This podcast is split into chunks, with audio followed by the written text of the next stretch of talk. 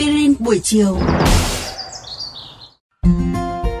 Xin chào các bạn thính giả thân mến của kênh VOV Giao thông. Thật vui vì lại được gặp lại các bạn thính giả trong chương trình Aspirin buổi chiều. Hy vọng rằng chương trình sẽ giống như một khoảng nghỉ giữa giờ đầy dễ chịu cho các bạn, tiếp thêm năng lượng và sự lạc quan và những thông tin thú vị ngay sau đây. Chắc nhiều bạn thính giả đã biết trong tiếng Anh có một từ chỉ hội chứng sợ hay ám ảnh sợ hãi, đó là phobia. Đây là một loại rối loạn lo âu, chỉ nỗi sợ hãi dai dẳng với một đối tượng hoặc một tình huống nào đó. Phobia bắt nguồn từ một từ tiếng Hy Lạp, phobos, có nghĩa là ác cảm, sợ hãi. Chắc hẳn các bạn đã từng nghe về một số chứng ám ảnh sợ hãi quen thuộc như là sợ độ cao, sợ bóng tối, sợ đám đông hay là sợ không gian hẹp. Nhưng còn có nhiều những nỗi sợ lạ lùng thú vị khác mà các bạn thính giả của Aspirin buổi chiều còn chưa biết đây ạ.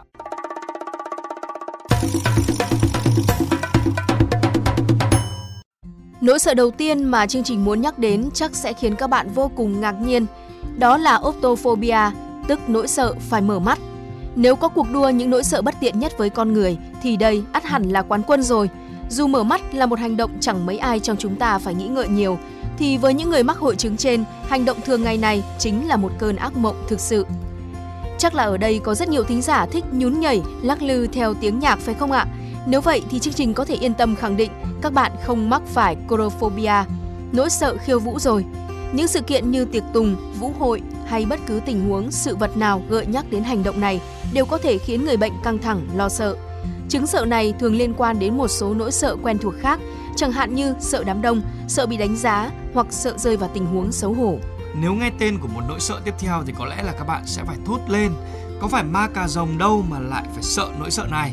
Vâng và tôi đang muốn nói đến heliphobia, nỗi sợ ánh sáng mặt trời. Đây là chứng ám ảnh sợ hãi rất hiếm gặp. Người bệnh sẽ cảm thấy lo lắng, hoảng hốt khủng khiếp, không chỉ khi bắt gặp ánh nắng và nó thường liên quan đến cảm giác lo lắng về sự nguy hiểm của mặt trời. Và dẫu vậy thì trừ khi là bạn là macaron, còn đâu thì chúng ta sẽ chẳng thể nào mà trốn chạy mặt trời mãi. Chưa kể là việc tiếp xúc với ánh sáng tự nhiên còn nguy hiểm với sức khỏe, ảnh hưởng đến tâm trạng của chúng ta. Bạn có thể tìm nghe lại số aspirin về lợi ích của ánh nắng để hiểu hơn nhé. Và nỗi sợ tiếp theo mà tôi muốn giới thiệu với các bạn thính giả đó chính là nỗi sợ giao tiếp xã hội. Ngại giao tiếp với người khác không phải là một nỗi sợ hiếm gặp đúng không nào?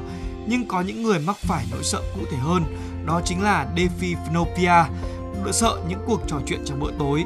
Dù nỗi sợ này có thể tạo ra những giây phút kỳ quặc, không thoải mái cho những người tham gia bữa tối, nhưng mà nếu lạc quan hơn một chút ý, thì việc giữ im lặng, chỉ tập trung ăn uống cũng có lợi cho hệ tiêu hóa các bạn đấy. Nếu các bạn hay tìm tòi những thứ mới mẻ, sẵn sàng thử những thứ bạn chưa từng biết đến, thì bạn không nằm trong hội những người mắc neophobia, nỗi sợ những thứ mới rồi. Người mắc phải nỗi sợ này sẽ cảm thấy căng thẳng quá mức với tất cả những đồ vật hay trải nghiệm hoàn toàn mới. Điều này ảnh hưởng rất lớn đến sức khỏe, tinh thần của người bệnh và khiến họ bỏ lỡ rất nhiều trải nghiệm đáng giá trong đời. Và tôi tin chắc rằng nỗi sợ tiếp theo sẽ có rất nhiều người đồng cảm đấy ạ. Bởi có nhiều bạn thì từng có lúc nói khó chịu, không thoải mái khi gặp gỡ người thân trong gia đình đúng không nào? Tuy nhiên những người mắc hội chứng syngenissophobia, sợ người thân họ hàng còn khổ sở hơn nhiều. Họ sẽ thấy rằng lo lắng, tìm cách tránh mặt, thậm chí là gặp phải các cơn hoảng loạn nếu phải trải qua điều đó. Một nỗi sợ khác có tên ablutophobia, sợ tắm rửa. Một số người thực sự thấy kinh hoàng nếu phải tắm gội cơ thể. Tin tốt cho họ là thi thoảng không tắm sẽ giúp cơ thể giữ được lượng dầu tự nhiên và các vi khuẩn có ích, từ đó bảo vệ làn da và ngăn bệnh tật. Dẫu vậy, nếu có thói quen không thường xuyên tắm rửa thì chắc chắn sẽ ảnh hưởng rất nhiều đến sức khỏe lẫn giao tiếp xã hội của bạn. Và cuối cùng, một nỗi sợ rất ngộ nghĩnh các bạn ạ, đấy là nỗi sợ những chữ dài.